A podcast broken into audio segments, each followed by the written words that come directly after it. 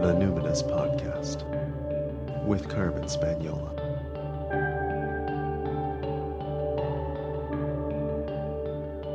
Hi there, and welcome to the Numinous Podcast, where we have interesting conversation with everyday folks about the mystery of life.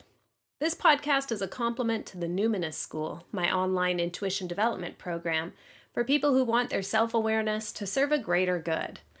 I'm your host, Carmen Spaniola, and today on the podcast I'm speaking with Juliana Kabal Xok. Juliana is completing her studies in forensic anthropology and has a varied and interesting spiritual background that I'm so excited to share and explore together today. I've also learned a tremendous amount from Juliana about decolonization and the fight for Indigenous rights. And I hope this show will inspire not only your curiosity and concern about those issues, but more importantly, action. I spoke with Juliana online. She was at home in Austin, Texas. So, Juliana, what identities do you lead with? Oh, um, I would say primarily Mesoamerican. Um, my great grandfather on on my dad's side is Maya, and on my father's side, we're also Chiricahua Apache, but that's been a little bit harder for me to substantiate. So I'm a little reticent to kind of, you know, identify with that too much because I can't necessarily prove it, although I am trying to track that down. And on my mother's side, her grandfather is um, an indigenous man from Coahuila, so Coahuiltecan, which their their their um, territory was the northeast part of Mexico up into around central Texas. Wow, that is fascinating. So, here where I am on the West Coast, it's pretty common for people to introduce themselves and say, like, "Hi, I'm, uh, you know, Songhees Nation, Lekwungen territory, or I'm from right. Treaty Three, or or I'll say I'm fifth generation settler of Scottish descent." But this is the first time I've ever had anyone say I'm Mesoamerican. Well, we're so close to Mexico, and then Texas has an extremely complex and unique history for Indigenous people. Mm-hmm. We are a gigantic landmass. You can look at us on a map and see how big we are. And I believe there are only maybe five federally recognized tribes in Texas. And I think only one of them may be uh, actually indigenous to this region. And the rest were relocated from the east. Right. So there were many, many, many tribes here. That's documented well by the Spanish and um, some of the er- early, you know, American settlers. But you know, like any other part of Turtle Island, there's this idea of terra nullius. You know, well, nobody was using the land, and so mm. therefore mm. it was virtually empty. And then there was enslavement, and then there was disease, which decimated populations. But um, you know, and then the complex history of Texas you know, with it being a colony of Mexico and then its own country, which maybe some Canadians don't know. I did um, not know that. Texas was for a short while its own country, and then it became annexed by the US and part of the US before the Civil War. And then it was on, on the side of, it was on the Confederacy side during the Civil War. So there was a um, there's actually a theme park. There used to be one called Six Flags Over Texas, and there were literally six nations who claimed ownership over Texas at one point in time over another, starting with the Spanish. Wow. Spain, Mexico, the US, you know, just like it was just like one after another. So it's had a really strange history, but for as large as the state is, indigenous people are really invisible here. Mm-hmm. And um, that was because we were legislated out. Like like the state of Virginia, at some point in time, um, they decided that Native people could no longer exist here. So you were either black or you were white. Mm. And you see mm. this in the census where all of a sudden people pop up as being white or mulatto, which is mixed race, mm. or black. And so they pretty much erased people of indigenous ancestry. Wow. So that must make it really difficult when you're trying to um, trace your lineage. And it makes it very difficult. Yes. I bet. Okay. So you are, is this how you became interested in archaeology and forensic archaeology. You're graduating soon with a degree in forensic archaeology. Is this is this related somehow? It is related, but sideways, because I originally had a focus in classic classic Maya anthropology, and that's where the majority of my expertise expertise lies. Is in the classic period Maya, which is about from 200 to 900 CE Common Era or AD, however people like to say that. Um, so that was my focus. And I actually, part of the reason I moved back to Austin is because Austin is kind of like this hub of Maya studies hmm. at the University of Texas, which I did not go to after all. But I have a lot of friends who are Mayanists, as we call ourselves. And the Maya Meetings, which is the annual conference that's been going on for like, I think, 30 something years. Um, takes place here. So you have all the Maya experts or all the people interested in Maya studies who convene here once a year and they get together for like five days and they just nerd out about everything Maya. So this was the place to be if you wanted to actually know what the current research was. And they also taught classes in hieroglyphs. So I came out here to learn how to read the hieroglyphs. And this is around the time where the 2012 hysteria was really ramping up which has a lot of new age right. dogma attached to it. Mm-hmm. I wanted to be able to read the hieroglyphs for myself and know what the ancestors said. So what I'm did not, they say? Can you tell me? Uh, they said a lot of things. It just kind of depends on what you're looking at. But mm. the monument that generated a whole lot of the hysteria, it's a, it's, it's only, it's the, it's the Tortuguero Monument. I believe it's Monument Six and it was found at a site that's been kind of destroyed so they could put a cement factory in place but, you know yeah but so there was this partial monument we only have part of it and it talks about the end of the 13 baktun which occurred in december of 2012 and what they believed was going to happen at that particular juncture in time and somehow a lot of people who knew nothing about the Maya and who couldn't read hieroglyphs superimposed their own beliefs on what the Maya allegedly said. And that's where you got the whole end of the world hysteria, which was completely ridiculous because if you actually know what Tortuguero 6 says, it was nothing about the end of the world, it was just the end of a specific cycle of time. And then a new cycle of time begins. The 14th Baktun began. But people got the date wrong, and they also got the, the, the significance of that date wrong too.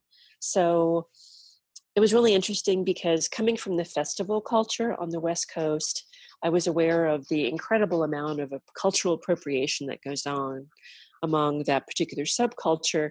And I went to Mexico with the purpose of observing what people were going to be doing in places like Chiapas and the Yucatan during the 2012, you know, thing that was going on there. And it was a really horrifying and illuminating experience at the same time. It's like, it was the best of times, it was the worst of times. I had a really great experience spiritually, and I saw a lot of egregious, awful, inexcusable behavior by white people. Mm-hmm. So it was. Oh, God. Yeah. I feel I'm, my heart is cringing. That was a long way to forensic anthropology. So I didn't end up going to UT. I ended up going to Texas State because I'm interested in I'm interested in the way archaeology is done and the way that Indigenous people are involved or not involved in it. And I wanted to know what was actually taking place and know the science behind it. So, the university I attend, Texas State University, has the premier forensic facility, I believe, in the world. It's state of the art. We've had people come through from other universities who said it's better than JPAC, which is the facility, the military facility in Hawaii, where POWs and MIAs are processed at. Hmm. So our facility is like we have a body farm and everything. Um, and all of my professors are from University of Tennessee, which used to be the premier institution hmm. for forensic anthropology in the United States. So that's where I study. I have worked in the lab um, I did some work, um, volunteer work on a uh, thing called Project I, Operation ID, which is where several universities are collaborating. They go to the border, they excavate the bodies of migrants who die in the desert, who are thrown into mass graves. Mm. They excavate the bodies, and depending on the amount of decomposition, they divvy up the bodies, and then we try to identify who these people might have been. We come up with a biological profile, and then that is entered into a database where people who are who have got loved ones who have come up missing can look for their their loved ones in the database to see if anything matches up with the descriptions of the remains that we have at each institution. Oh my god. Okay. I I feel overwhelmed. Uh like my mind is like what the fuck? Why are there mass graves? What the hell? Uh this is like taking a detour in my head. So I have a I have so many questions. Um, uh, okay. So, can you tell? I just want to back up a little bit. So, you're yeah. doing forens- forensic anthropology. What does that mean exactly? Forensic anthropology is is kind of like the sister discipline to bioanthropology, where um, bioanthropologists or bioarchaeologists, as they're sometimes called, they look at historical remains. So okay. people who might have lived hundreds or even thousands of years ago. When you're a forensic anthropologist, you're looking at the remains of people who may have died in the last 50 years and would be considered a medical legal case. okay, like, this makes so much more sense. Okay. So so when the police um, or when people find human remains and then the police get on there. That that is considered a medical legal case. We don't know at that moment in time when the remains are found if the person died accidentally was a murder victim you know something happened. So until it is substantiated who that person is and how they died it's always almost considered a possible homicide until right. you figure out who that person was and you know see if they match up to you know um, forensic anthropologists will compile a what's called a biological profile that is sex and stature and age and race. Hmm. and i know a lot of people have a lot of trouble with the idea that there are racial differences but physiologically there are racial differences. And that's nothing to do with intellectual superiority or things like that. It has to do with the genetic variation that took place over millennia in specific regions of the world that were responses to environmental or cultural pressures. Okay, okay. So, can, why are there mass graves of immigrants? Um, a lot of people who are fleeing cartel violence in Mexico and Central America are poor people, and they often make the journey on foot or they take a train that runs from central to northern Mexico called um, the Beast, is what it's called, um, but in Spanish. So they hop on this train and they ride the top of it. And they try and get as, as, as close to, to northern Mexico as they possibly can. And then at that point, there are people called coyotes who ferry them across the border. And they generally have to cross the, either the Sonoran or the Chihuahuan desert. And those places are just really large swaths of land and they take several days to cross on foot and they're really untenable conditions except maybe during the winter time of the year mm-hmm. so many people die in, in the dead you know if you get injured if you get bitten by a snake mm-hmm. your group cannot stay with you because time is of the essence and people have to keep moving mm-hmm. people will get left behind if they get injured and mm. they, most often they die or if you get lost or something separated from your group somehow because often they'll go at night mm-hmm. it's very easy to get separated and then during the day when the sun is like 110 degrees and you're crossing the desert and you're out of food and you're out of water it doesn't take long for somebody to to to, to die in the desert mm-hmm. and the bodies just get left behind and occasionally um, border patrol goes through or sometimes human rights groups will go through and they will pick up the bodies and they will take them to whatever town is closest by um, and leave them with the coroner's office but there are often so many people that they just toss them in mass graves. I mean they literally put people in garbage bags and throw them in big holes in the ground. And then several universities including baylor and I think it's University of Indianapolis is doing a lot of the excavation. they'll go down like once or twice a year and excavate the graves and then we'll split up the bodies and texas state usually gets the most skeletonized remains Mm. we get them in garbage bags sometimes so I think I, I want to give a bit of context. Um, not like I wouldn't be as shattered as I feel right now if I wasn't already in kind of a gentle state. but uh, bear with me because I'm grieving someone right now. So I'm, I'm, I, I don't know. I'm, I'm so horrified by Yeah, this it's- scene.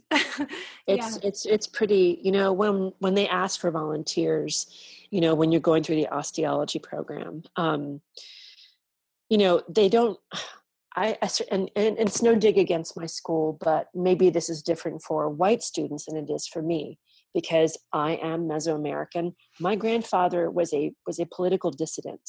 He mm. was almost assassinated.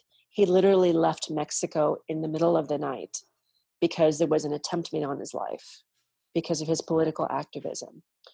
And so it was very hard for me to separate these people from my, what what could have been the fate for my grandfather. Mhm. if he hadn't been able to escape and make his way over here and eventually send for my grandmother and you know the family. So and these are indigenous and these are largely indigenous people. These are the poor people in the rural areas who are kind of caught up between the cartel violence that is fueled by this demand for drugs in the US and Canada. And things are so bad for them that they cannot stay they feel they cannot stay Mhm. and Mhm. and it's like you know um, i've also done volunteer work at some of the detention centers here in texas and we would go and talk to women you know who had been picked up by border patrol and were being held basically in prison Mhm. until they could go through their hearings um, where they're seeking asylum and they generally do not get it they get sent back you know and talk to them about what their experiences were and just kind of hold space for them and these women talk about you know husbands being shot in front of them in the head. They talk about their their young 11 13 year old sons being pressured to join gangs. Mm. they talk about you know daughters being raped or threatened to be raped. You know like it's it's literally un, untenable for people to stay where they are at Mhm. and sometimes they even send their children to the US unaccompanied. So there was a way of unaccompanied minors coming through here in 2015, you know, um, that really caused problems for the Obama administration because there were all these children coming through. And uh, one of my friends talked to one young girl who was 10 who made the journey by herself Oh, from Guatemala. And this 10 year old girl said she had been raped six times. But that was still considered better odds than staying home and Oh, facing certain death. So these are the situations that indigenous people are facing. And you know, I'd like to remind people that we have always had freedom of movement here in Turtle Island until colonization. You know, mhm. there were definitely territorial territorial areas for people, but we know that there were established trade routes from the southwestern part of the U.S., which you might consider Arizona and New Mexico now, all the way down to the tropical lowlands of Central America.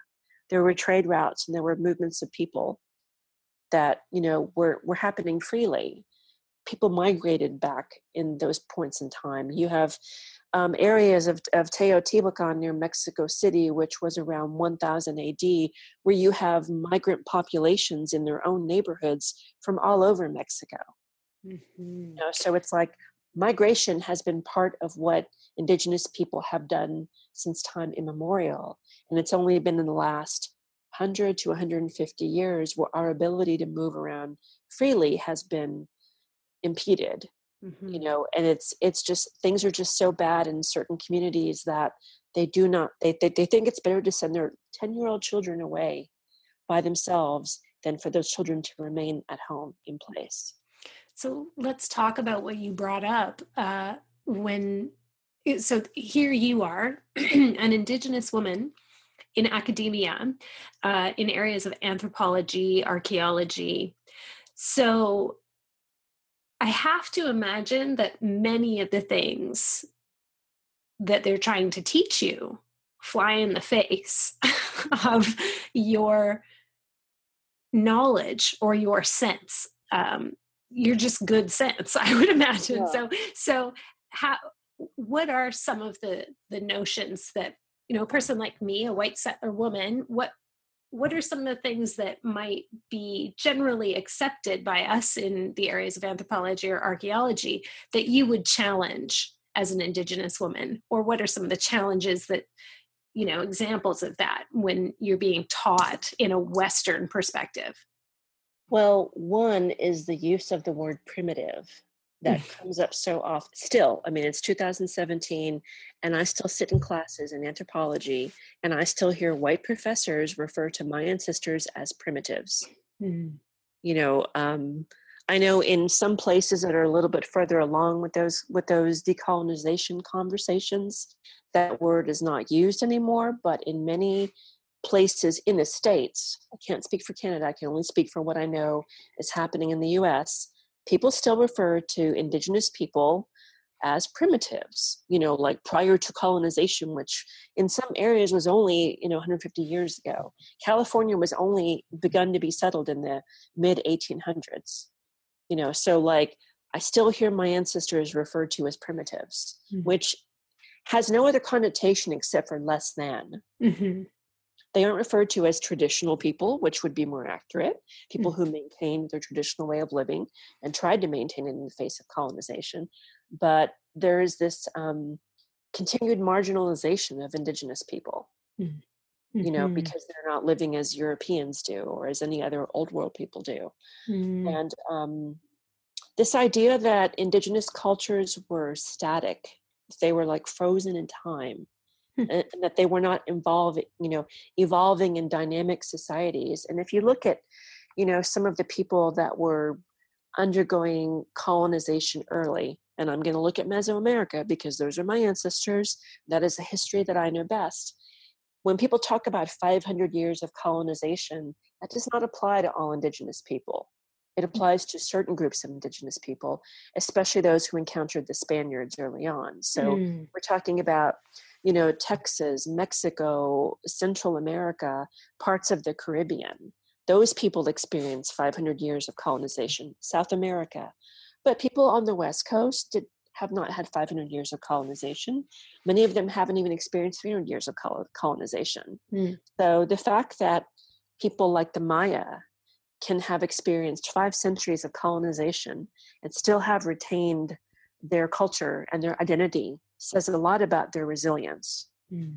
and their and their like willingness to do everything they have to do to hold on and there was this like there's an idea among a lot of anthropologists that a lot of, of what we used to have was lost to colonization and i think there's we're coming to the realization now that that's not true that many things were syncretized mm. so they still survived but in an altered form but that's still surviving mm-hmm. or they went underground mm-hmm. you know and there's always this need of settlers to know what indigenous people are doing to know everything about them you know it's like nothing can be sacred nothing can be secret mm. some of those teachings need to remain sacred and secret mm. you know mm. settlers don't need to know everything about an indigenous culture some things need to remain within us and only shared with us and and by us mm-hmm. you know so mm-hmm. there's this idea that everything you know should be open source and i'm just like no it shouldn't be because what happens when people know about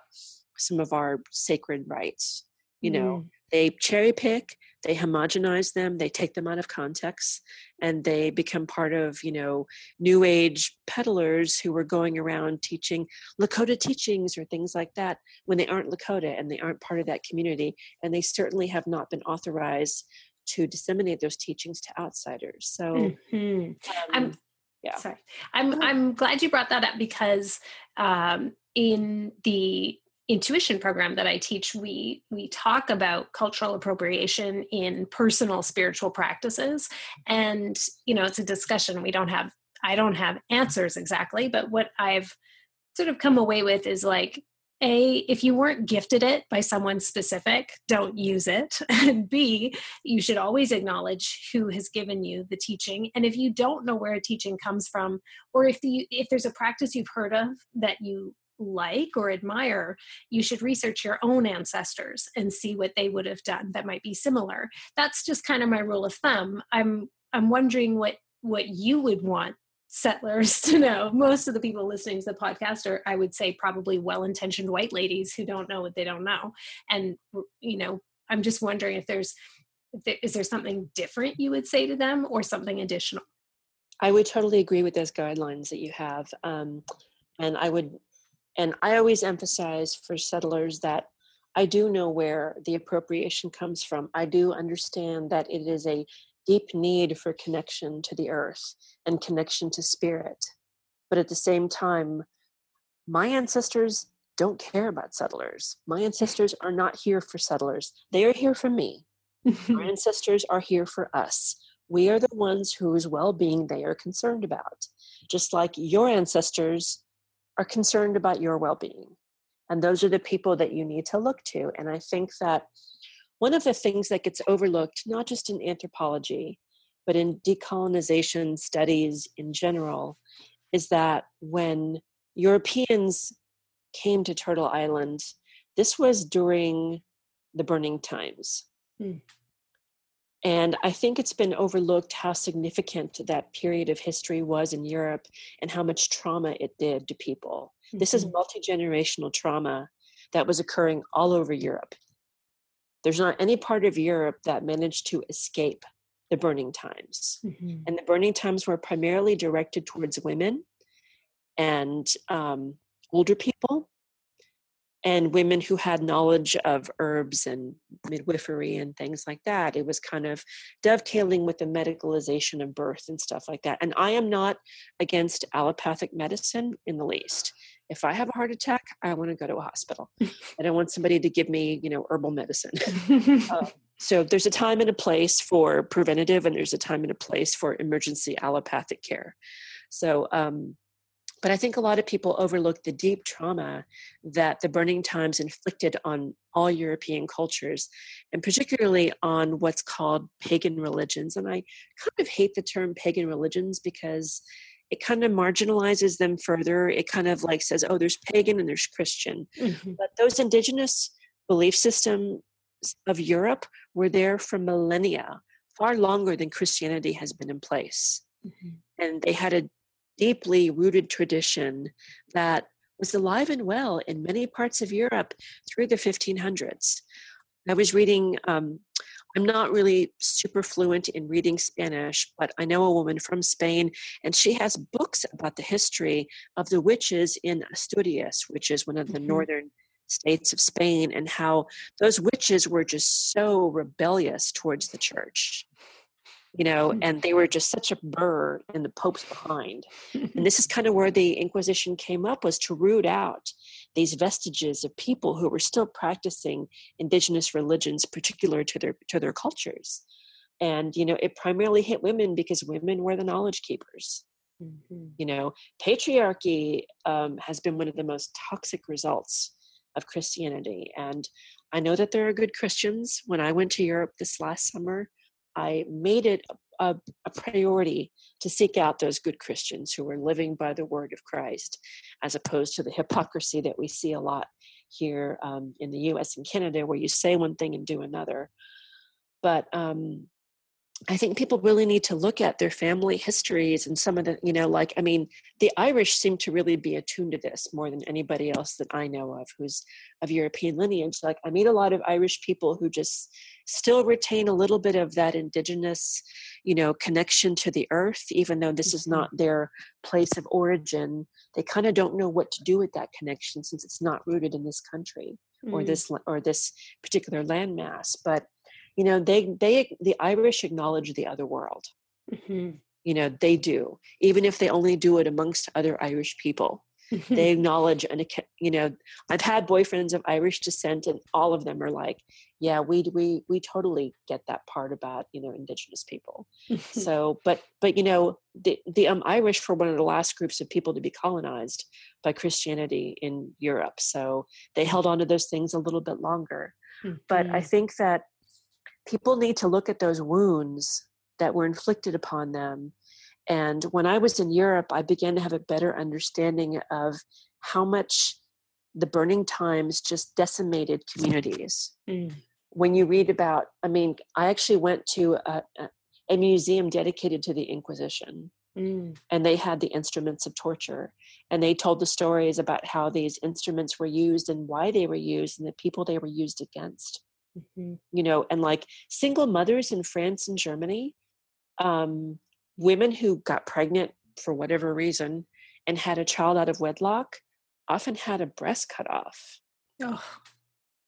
And wow. it's like, so they disfigured her. They still allowed her to be able to feed her child, but it's like the woman carries the burden of, you know, having a child, whether mm. it's fornication, whether it's rape, whatever happened, she's the one who carries the penalty. It's like the burden is always placed on the woman mm-hmm. for any type of, of sin or temptation in Christian thought. And it's been and we, we still carry that i mean you, you can see that in us politicians where they're sitting here trying to legislate our rights away from being able to have autonomy autonomy over our own bodies mm-hmm. because we simply are not fit to be able to make those decisions in their mind and fetuses are more important than living women you know or, yeah you know i mean like it's it's it's this bizarre mindset that has not left us in 500 years and you know this obsession with the devil and you know demons and witches occurred at the same time that europeans were coming to turtle island mm-hmm. and they were encountering these people who were practicing earth-based religions and to them it was the devil and you saw this happen in mexico where um, the destruction of books written by the Maya and other Mesoamerican people, where you know libraries were destroyed uh, mm. of ancient thought mm. because mm. these were the works of the devil. What else could they be? Mm. You know, mm. I mean, knowledge was associated with the devil. That's been true since Eve was in the garden. Knowledge mm. and the devil are entwined. So let's keep people as ignorant as possible. So um, I think it's really important for Europe, for people of European descent to uncover those things that have been passed down from generation to generation, especially when there's been a lot of deep seated misogyny mm. in their families, which manifests itself in abuse against women, abuse against, you know, girl children.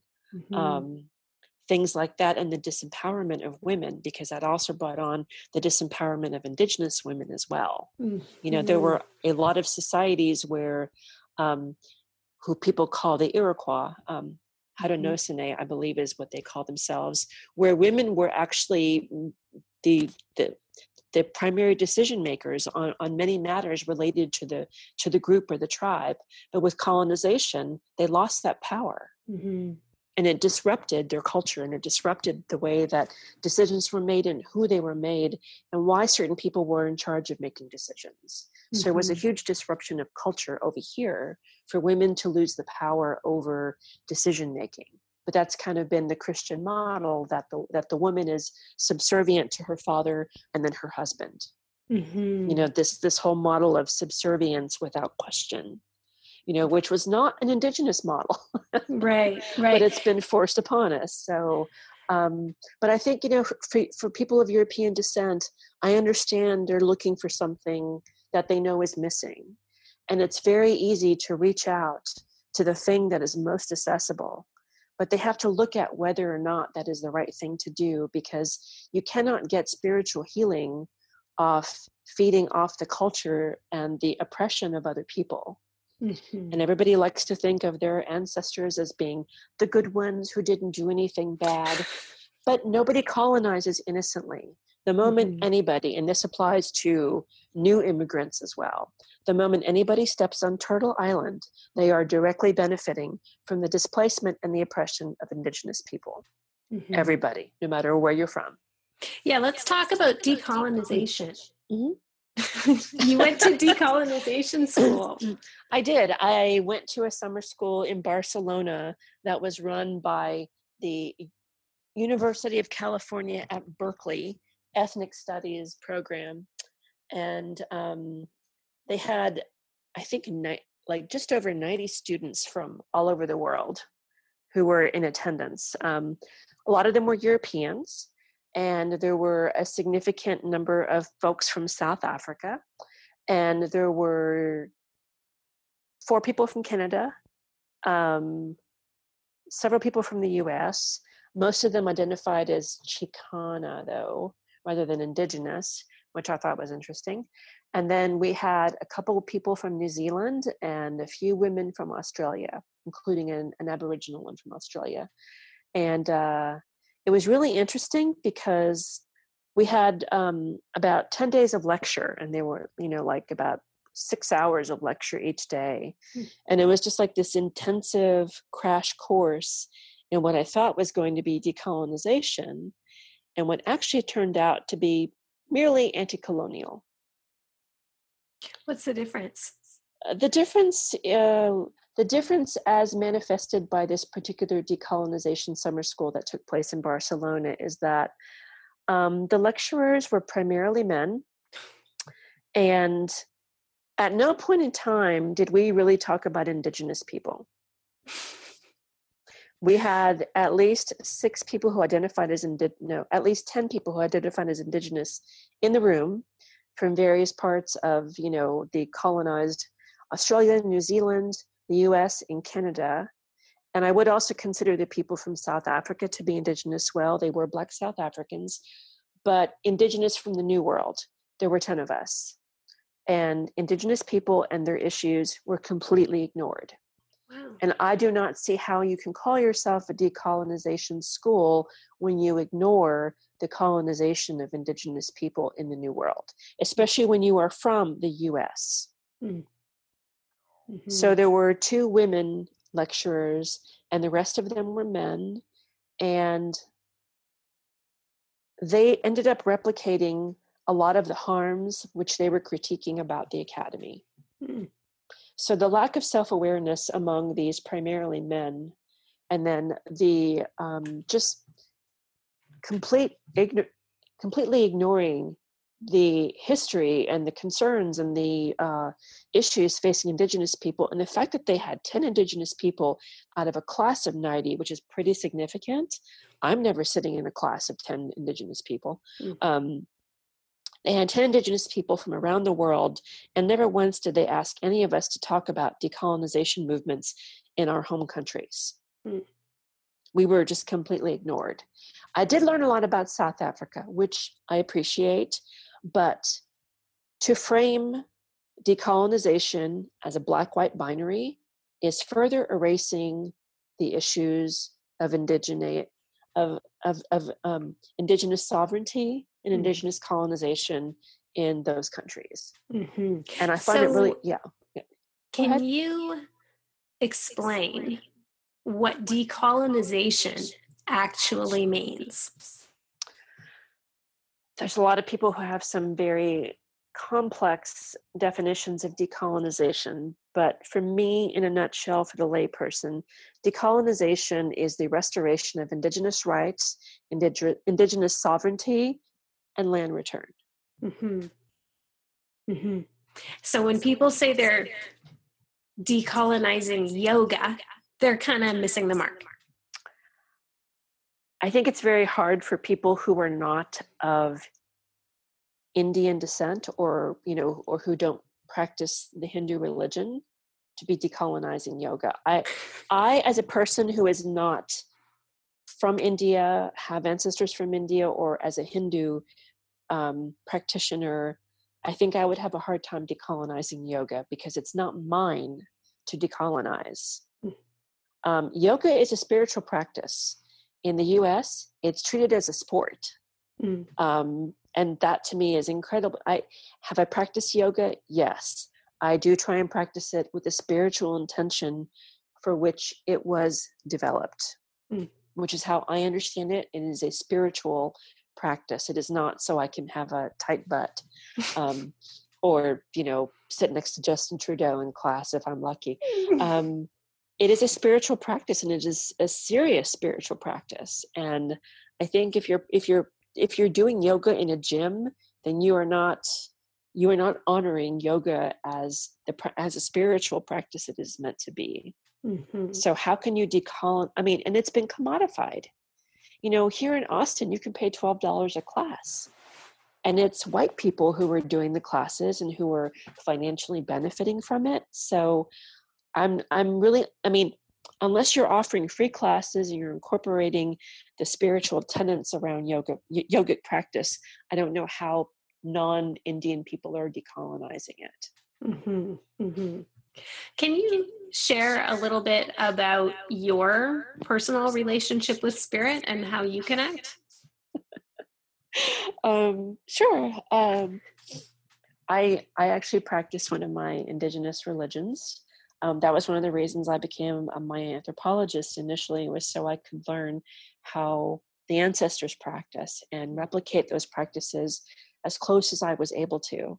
So um, I have two patron deities that I have a close relationship with, and I talk to them all the time, and I make offerings, and I make blood offerings, and I observe sacred days, and I make pilgrimages to sacred sites when I am able to do so. But that is a, it is very much a, a, a centerpiece in my life is this relationship that I have with the spirit world. And I come from a lineage of women who had abilities.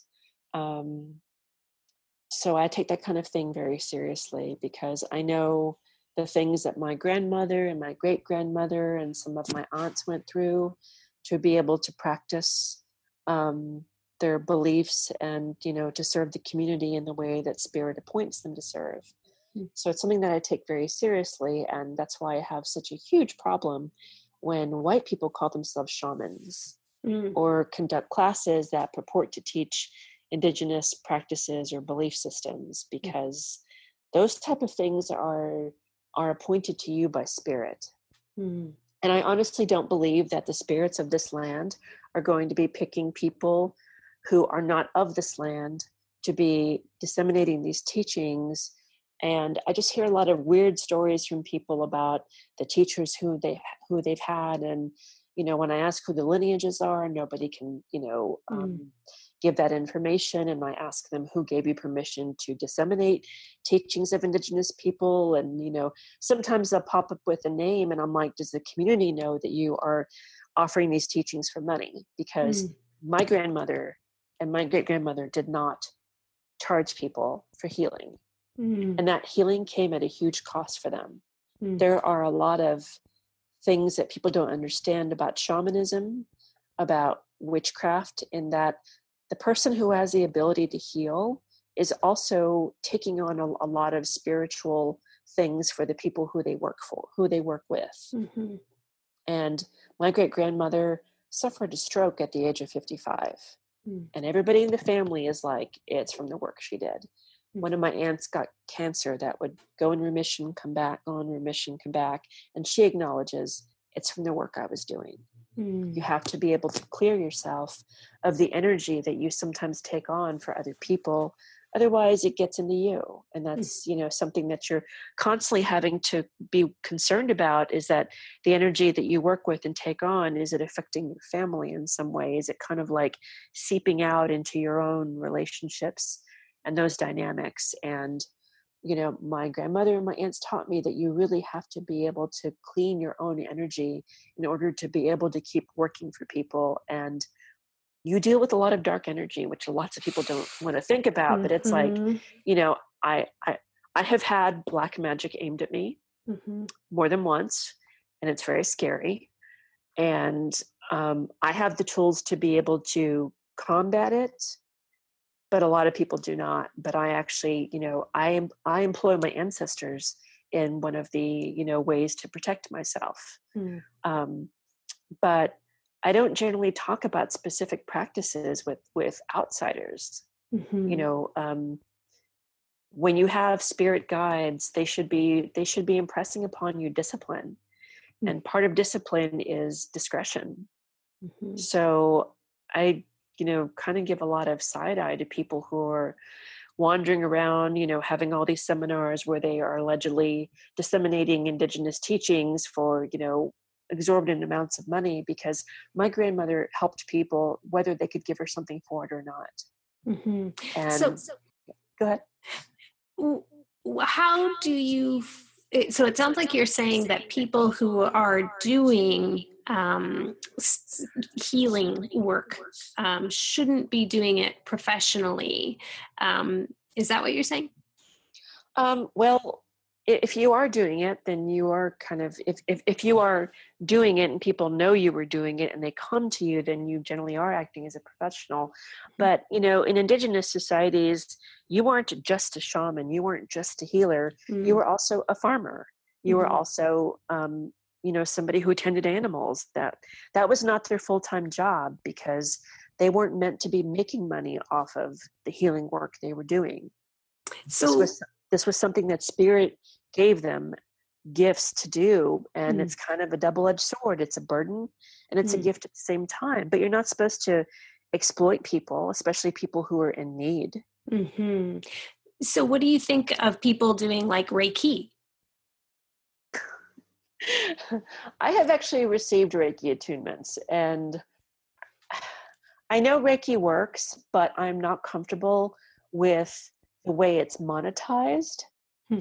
i was lucky in that the woman who did my attunements did not believe in that model either. She made her her attunements affordable to people. Like like i I know it's very common to charge hundreds of dollars for each attunement Mm. um, to move you up to the to the you know first and second level and then to the reiki master level this woman charged $75 Mm. and i was okay with that because it was like her attunements lasted four hours and Mm. she would only take like i think six people so she spent four hours um, you know doing the ritual necessary to pass on you know the reiki energy from herself to the other people we knew who her lineage was like um, she said it's really important that people acknowledge the lineage of where their their abilities and their teachings have come from so she gave us her lineage Mm. so we would know how to be able to trace our own lineage you know along the reiki hierarchy as Mm. if you will but um, she did not believe that it should be monetized out of the reach of people and she would even do a payment plan if you couldn't afford to give her the whole Mm. 75 and she was an incredibly dynamic and compassionate and wonderful person and i really you know was amazed at her own energy that she projected Mm. you know i mean like it took a little while for the reiki attunement i think to really kind of integrate and i think that's normal like for me i didn't feel it really come out for a couple months but Mm. i know when it came out it came out like gangbusters So then I imagine you have a lot of thoughts on people who travel uh, to places or maybe don't travel, but people who are doing plant medicines and things like that. Because I, my understanding anyway, is that that's also part of a Mesoamerican lineage. What are your thoughts there?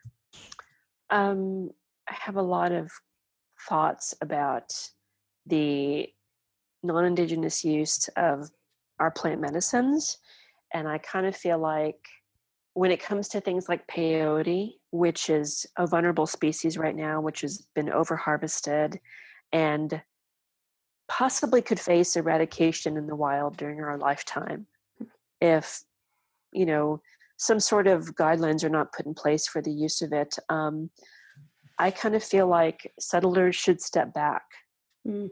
from plants like that that need to be regenerated um, they have a number of other tools at their disposal which they could utilize and i think if you don't really understand um, you know i mean it this gets kind of wrapped up in the native american church which i also have huge issues with because the native american church is based on you know um, the way that it's been made possible for indigenous people to uh, practice peyotism is to do it under the umbrella of the native american church Mhm. which has been imbued with christianity Mhm. um, jesus has nothing to do with peyote i am not a christian I do not practice Christianity.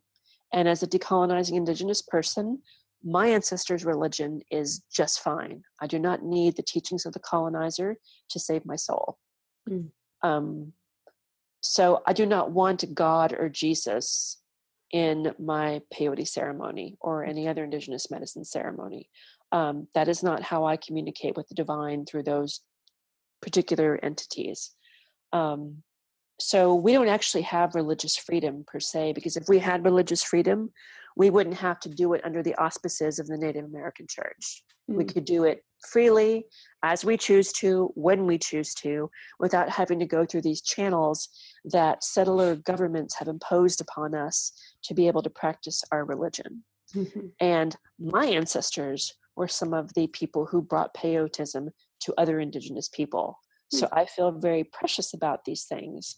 Um, but I really kind of feel like, given the status of peyote, and I don't believe it's technically classified as endangered, but I did a presentation at the American Anthropological Association annual meeting back in November on peyote and ayahuasca, and I had some statistics from the Texas Department of Public Safety, who oddly oversees peyote sales and you know how much is harvested and things like that. And the numbers are actually pretty scary when you look at how much peyotes, um, how many buttons were being harvested in the 1980s versus now, and the size of the buttons has gone down significantly. Like buttons the size of a dime are being harvested, which means those plants are not very mature and they're not being given given a chance to properly regenerate.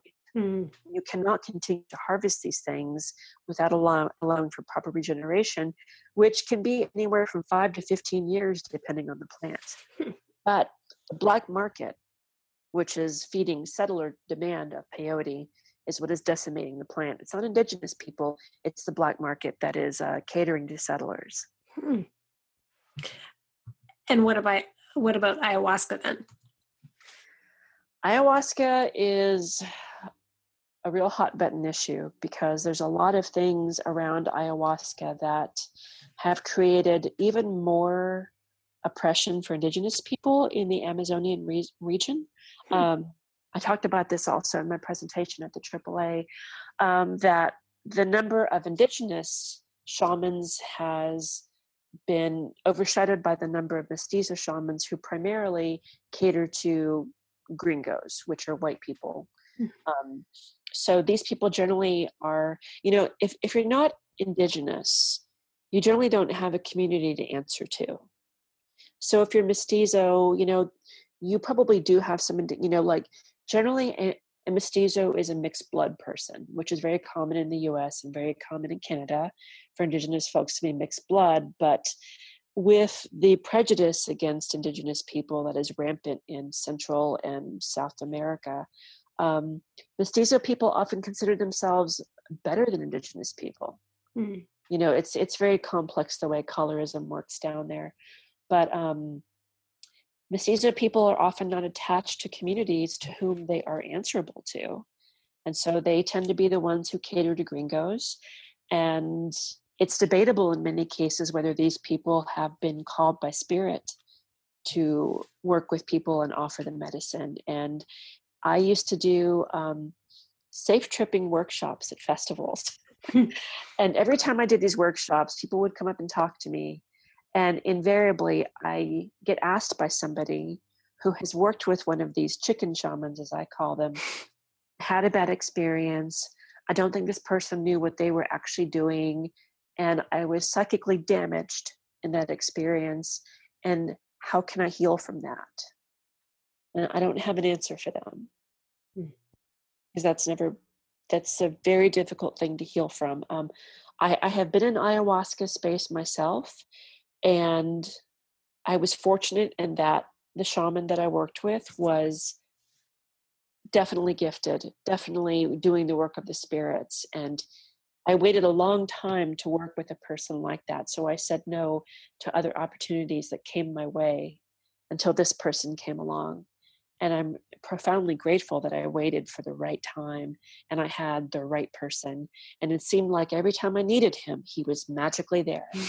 knew when he was working with 25 people, which is way too big an ayahuasca circle. But the way that things get commodified, the people who organize these circles want to get the bang out of the buck.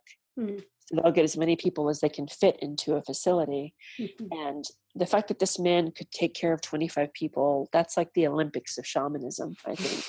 um, but it really is asking too much of a shaman to be, you know, um, being entrusted with, with, with the spiritual caretaking of so many people. Mm. But, uh, you know, but the potential for people being damaged in these ceremonies is high. And for years, there have been reports of women being raped hmm. by chicken shamans. Um, you know, people, uh, there was that case um, that occurred at uh, Shimbre, which I've known people who went to Shimbre, and from day one, I knew that place was going to be a problem.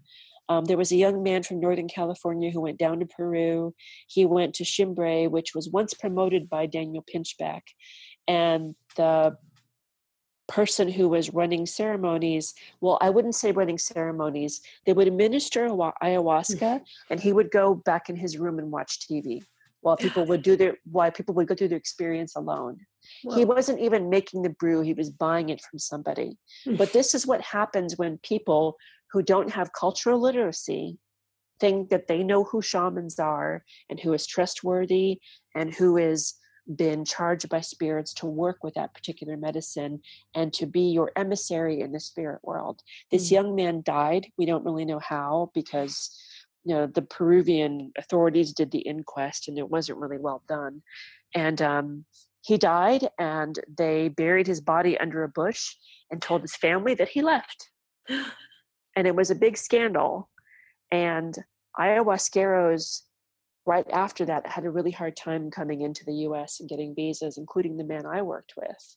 Hmm. But for years, I mean, like I knew Shimbre was eventually going to be a bad scene, and it was. Hmm. And people who have been there will not talk openly about the stuff that went on. Like I know three people who went to Shimbre. And I've talked to them privately about their experiences, and I'm just like, yeah, this was just, this guy was bad news. And apparently he wasn't even an ayahuasquero he actually worked with san pedro which is from a different region of south america it's from it's an andean medicine hmm. the andes and the amazon are not interchangeable mm-hmm. and when you work with, with a plant medicine it takes years of working with that plant to even begin to hold ceremony for it. Mm. Like you have a responsibility to get to know that plant intimately and then to not take care of people after you dose them, mm. leave them alone to struggle with that experience is it's it's horrible that mm. that that man's a brujo he mm. is, is, is that, that, that that's that's that's the word we call bad witches brujos brujas you know i mean i i was just appalled when i read the details around the case because that young man went there for healing and instead he died alone mm-hmm. in in that space which i feel like i'm very comfortable with the other world i've been in the underworld many times i have protector spirits who are with me mm-hmm. and i still don't necessarily i i don't think i would ever navigate ayahuasca by myself mm-hmm. as comfortable as i am in the underworld but for that young man to die by himself mm-hmm. far away from everybody he loved mm-hmm. without anybody to guide him that was not a good death. Yeah. And it bothers me. Yeah. That that he went through that. And he's not the only one. There've been women who whom I know of who have been victimized by people and for a woman to experience or anyone to experience that kind of violation in that space i can't imagine the blackness that is mm. inserted mm. into their souls mm-hmm. from such I mean, it's it's a, it's a it's a horrible violation to happen in any state of consciousness, mm-hmm. but that one in particular. Mm-hmm. I mean, it's but people don't know what they're getting involved in, and this yeah. is what happens. And there's this commodified industry, and indigenous people in Peru are losing land because foreigners go down there. They want to open up a retreat, and they buy Mhm. up land that takes it out of indigenous hands. Hmm hmm So, okay, so this conversation has brought up all the feelings, and I have to ask you, Juliana, living as an Indigenous woman and navigating spiritual spaces and spaces of trauma and um, trying to even make space to talk about decolonization in a way that doesn't re-traumatize. I mean a it must be exhausting but also I, i'm curious how do you cope with grief and rage? Uh, when I was living in San Francisco, it was a little bit easier for me to access the tools that I needed because, for all of its faults and for all of the cultural appropriation, San Francisco is a place of, you know, um, uh, conflict and it's a place of juxtaposition where beautiful things and horrible things happen at the same time. And you know it's kind of like living on the edge of the crack of the earth in san francisco all those fault lines you know? It attracts so many crazy and creative people for a reason. I think they're attracted to, to that energy that's seeping out of those cracks in the earth. Um, but at the same time there was this like there was so much access to healing in that place.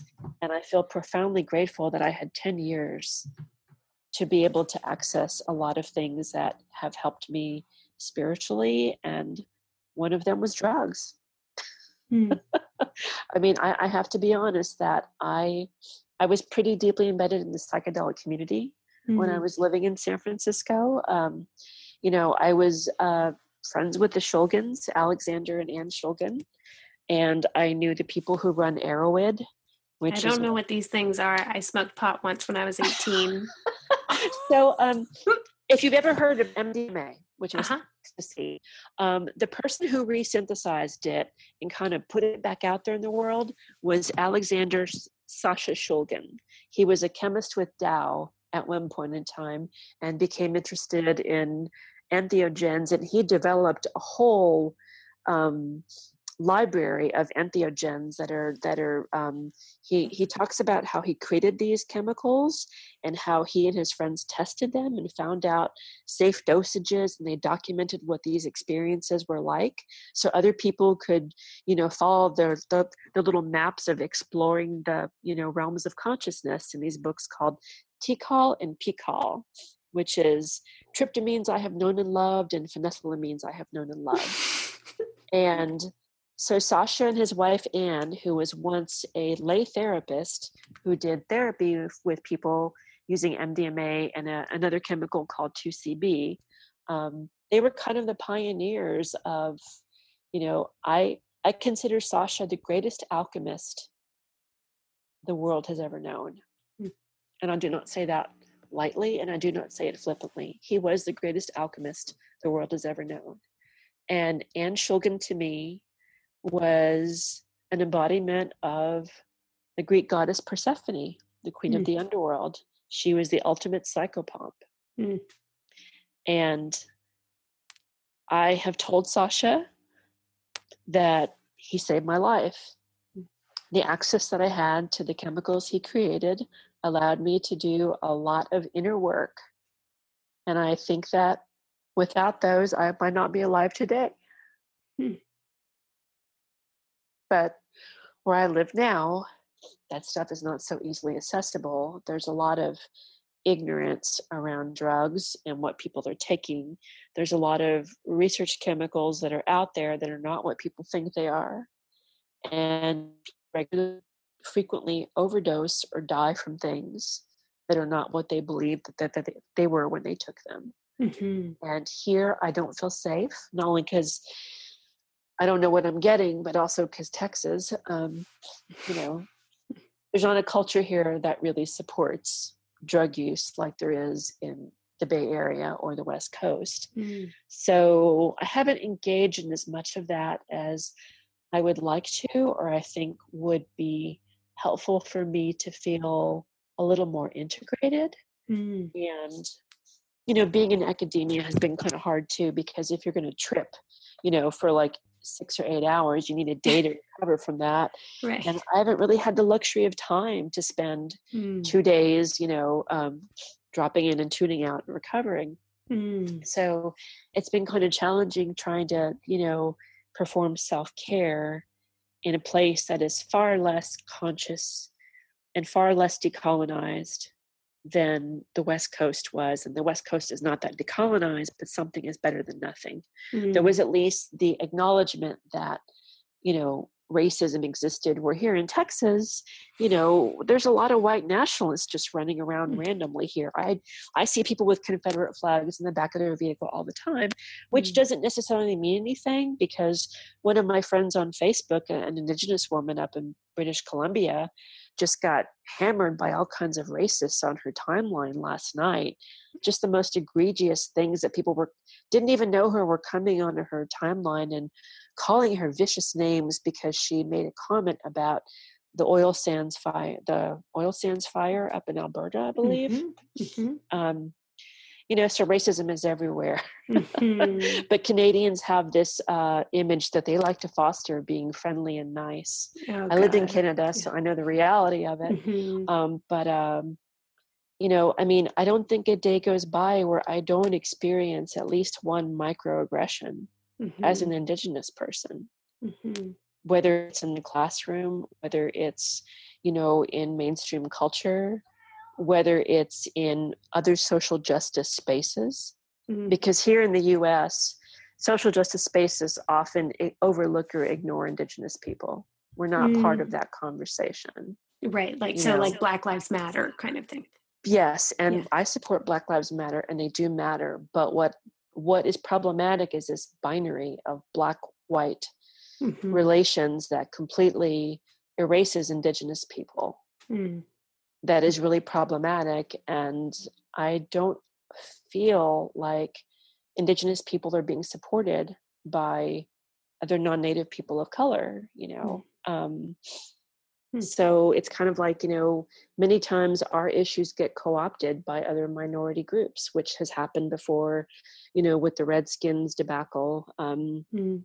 Uh, there were there was a black activist and an asian american activist who kind of co-opted the redskins uh, conversation and i'm like how do you take away the conversation from indigenous people when it comes to the redskins? Mm. but but they did it and neither of them would apologize for it. So you know there's this um we are kind of treated like you know i i kind of feel like in the us we're inconvenient for everybody the fact that we're still here is a huge inconvenience for everybody because then people have to look at how they benefit from our oppression and displacement everybody Mhm. does you know Mhm. and nobody wants to take any sort of responsibility for that or even for their lack of of um, solidarity for us I Mm. mean, I was really happy to see, you know, some non-native people of color at Standing Rock. That was very heartening. But you know, it's just not there in the social justice spaces. I continually have to fight for any sort of visibility for indigenous issues. Like this happened at the at the uh, International Drug Policy Conference in 2015 where the only indigenous people that anybody wanted to talk about were the ones who were offering up medicine. Mm. They didn't talk about the, you know, the the issues that we have with addiction, you know, that lead to suicide. They don't talk about our fractured communities, but everybody else has got a place at the table. Mm. And I had to literally disrupt that that conference in order for anybody to start talking about indigenous people Mm. and i know now that that was just a way you know when the drug policy alliance decided to kind of like center what i was saying it was just a way to neutralize me because if i if they neutralized me then i wouldn't continue to critique them Mm. so it's very problematic in that you know when settlers do finally start talking about indigenous issues they will often only want to center the voices of indigenous people who are not going to challenge them too much who are going to make them feel comfortable and if Mhm. you are one of those indigenous people that is unapologetic and is not going to be tokenized and is not going to be you know marginalized when you are demanding respect and sovereignty that makes people very uncomfortable. And I'm seeing it in the festival community. Mm-hmm. And I see it in the social justice communities where solidarity for Indigenous people is absent. No matter what people say, they are not going to deal with indigenous people if you are going to ask them to step out of their comfort zones mm. now i mm. can't speak to canada because canada is a different place entirely and indigenous people are not invisibilized like they are here in the us mm. so i would not want to speak over my relatives up north but this is how it is in the us and mm. i do keep up with what's going on with indigenous issues because i used to live in canada. My first husband was french canadian. He was a mohawk ally. He hated pierre trudeau um, and so when Justin came up, I was like, "Oh my god, that's the son of the white paper dude!" yes. And people were just like, "Oh, but he's so cute. He does yoga," and I'm just like, "That must be the Obama effect." As long mm, as the yeah. oppressor is you know, funny and cute and witty and makes you laugh, it's okay. Mm. So it's like a kinder, gentler oppression is palatable to people.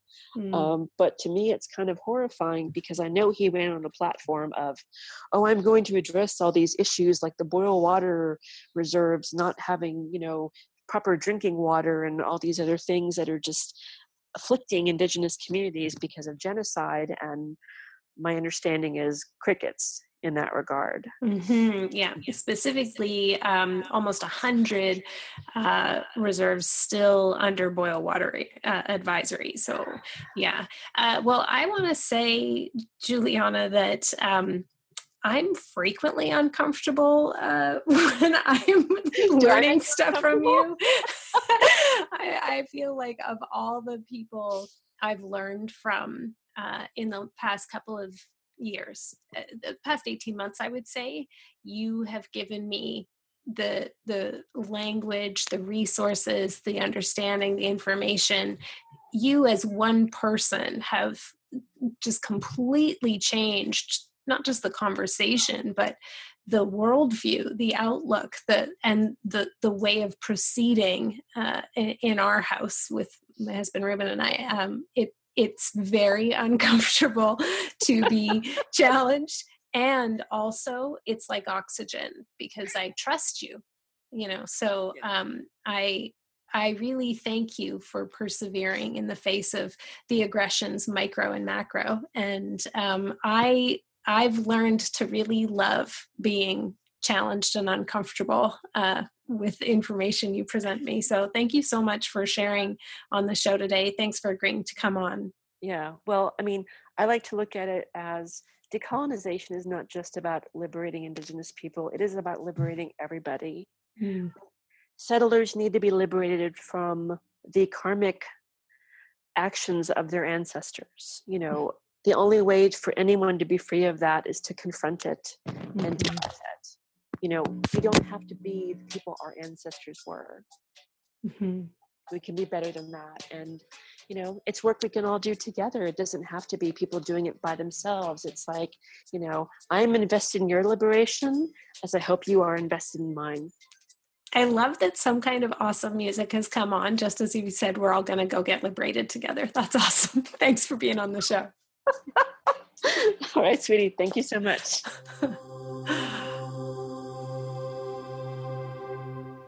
Well, first, I want to apologize for some of the strange uh, echoing. Uh, I, I, really appreciate all the people who just pushed through the distraction um, because I think the conversation was really worth it. Uh, I don't know about you, but I feel like I am swimming in emotion, ideas, and thoughts, and so uh, I need some help processing. So I would like to welcome back to the show, uh, love of my life, yin to my yang that actually is true. The yin Ruben Anderson for another Rubenation. Welcome back. Thank you for having me. Mm-hmm. What are your thoughts on this conversation? We, we, this is a lot of what happens in our house. Is Juliana will post something and then we have to debrief for weeks and, and weeks. Process. Yeah. yeah. Uh, so Carmen, you know how you've uh, hinted in air quotes that I sometimes do go on too long in the ruminations. Yeah, I don't want it to be about you. I want Uh-huh. it to be about our thoughts on the guest. So Right. So Center I- Juliana in I- this well, I, conversation. I'm just, I am like, I'm speechless. Mm. Really, like I feel kind of like dizzy. Mm-hmm. There's sort of yeah, like a feeling of vertigo. I was I needed to kind of buy time in the beginning of this interview to deal with what she was telling me about the mass graves in the desert, which is why I was like, okay, let can, redirect. Please explain archaeology and forensics and all of that because I I really did just need to.